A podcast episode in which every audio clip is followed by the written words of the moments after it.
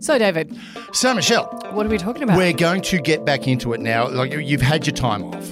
You've had your Christmas yeah, lunch. I'm still drunk. Yep, so am I. But I'm sobering up very quickly. Okay. Because I want to talk about it goes back to what happened in Israel last year. Yeah, a lot happened. Now, the whole idea is this was a massive intelligence failure. And one of Yes. the things we don't know is people go, oh my God, how did that happen? Oh my God. Right? Were Mm. they the- kind of ignored all the intelligence? Well, no, no, no. There's a couple of. There are actual like. It's literally you can see how these mistakes happen, and Hmm. Yeah. they're they're repeating mistakes. These happen all the time. One of the big problems is a thing called groupthink. Okay. where everybody goes, these are the opinions we all agree with each other. Therefore, this is right. Okay, Yes. we decided that everyone agrees that this is what's going on in the intelligence world, or this is what the analysis says. Mm-hmm. Yep. we're right. Now, groupthink can happen for a number of reasons. One, it can just be that everyone comes to the same conclusion.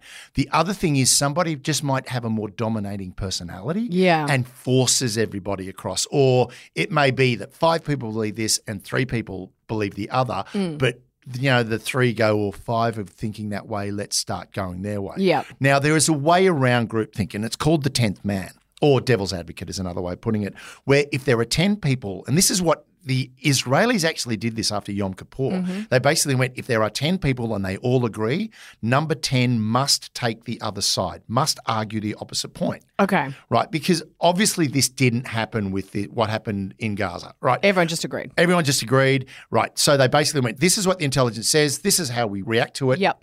boom. Yep. Where you needed that 10th person to go, wait a minute, what if? Right. Now, that's one of the things that comes in. The other one is the overestimation or underestimation of the enemy.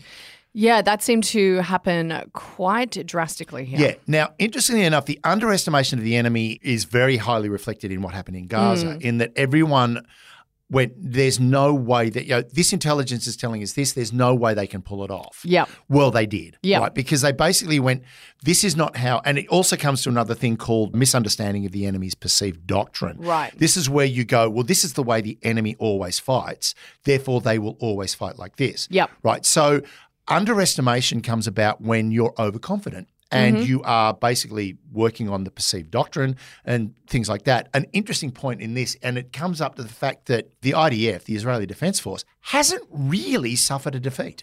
Every war they've been in, they've won.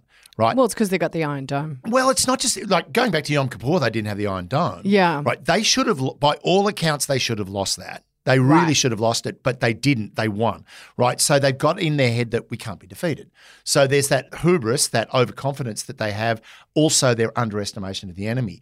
Interestingly enough, when you look at something like the Americans, the Americans generally overestimate their enemies, mainly because since World War II, they haven't really won any wars right?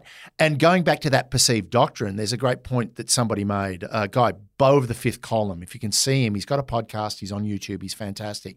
But he basically said that the Americans tend to overestimate their enemy because since World War II, they Yep. haven't won wars, right? They've, they've generally lost their wars. But there's an idea that if America had to go up against Russia and China at the same time, they could do it. They just wouldn't do it because it would be political suicide for anyone in government. Now, the other thing is, and this is the most important one political pressure. Yeah. All Right. Now, the whole thing is with political pressure, it doesn't necessarily mean there is an evil or a misintent. It just could be that political pressure is, yeah, we don't want to talk about this right now because we've got other stuff going on. Mm. And in the case of Israel, the great thing about that was looking at something like they were busy focusing on the West Bank Yeah. and they were ignoring Gaza. So when someone said something's going on in Gaza, everyone went, don't have time, don't have time. Politics, we're all looking over at the West Bank, shut up. Right. So these are the things that happen. Plus, their internal politics weren't great either. Benjamin Netanyahu Yeah. was fighting to kind of stay in control. Yeah. Now, just as a, a great way of having a look at, you know, what's a, a contrast, the contrast is the Ukrainian war. The whole thing with what's going on in Ukraine, the start of that, one, America had the intelligence and told the world they are going to go in. And I remember you and I sitting there going, No, they're not. it's saber rattling. They're, go- they're Yeah, going to walk yeah, away. yeah. Well, Joe Biden was absolutely right by Yeah. going. They are going in because they did. Now, one of the things that did come up was what if the Russians paratroop a whole bunch of people close to Kiev and just rush in, right? And a lot of people basically turned around and went, they'd never do that because it's a stupid mistake. Funnily enough, they did do it, and yes, it was a stupid mistake. And this is the whole idea.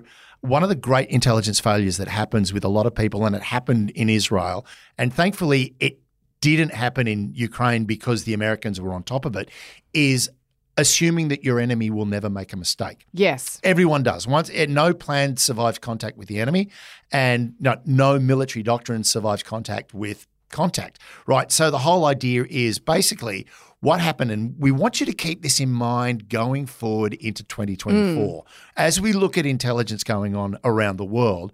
Look for the points of weakness. Look for them where things are going to fall apart and where doctrine is actually getting in the way of good analysis. Right. Right. So that was all I wanted to talk about in this little bite size, just to prep you because we are going to deep dive into this. Yeah, so this year um, we'll, we'll have we'll be back next week with a full app, but this year we've got a lot to unpack, and we'll have a few more guests on. We've got quite a few guests coming in. And Yeah. also, I've got to tell you, I'm really, I'm jonesing for the intelligence review coming out mid year. I know you weirdo. Oh, that's going to, ooh, I'm going to be sitting under a blanket with a PDF just going crazy. Yeah, so uh, stick around for another year, year four, I think. Is Year it for us? four. I know. My God. God, marriages don't last this long. Yeah, I know.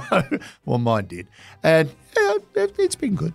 It's been good. Anyway, part. guys, welcome to 2024. Talk to you soon. Bye.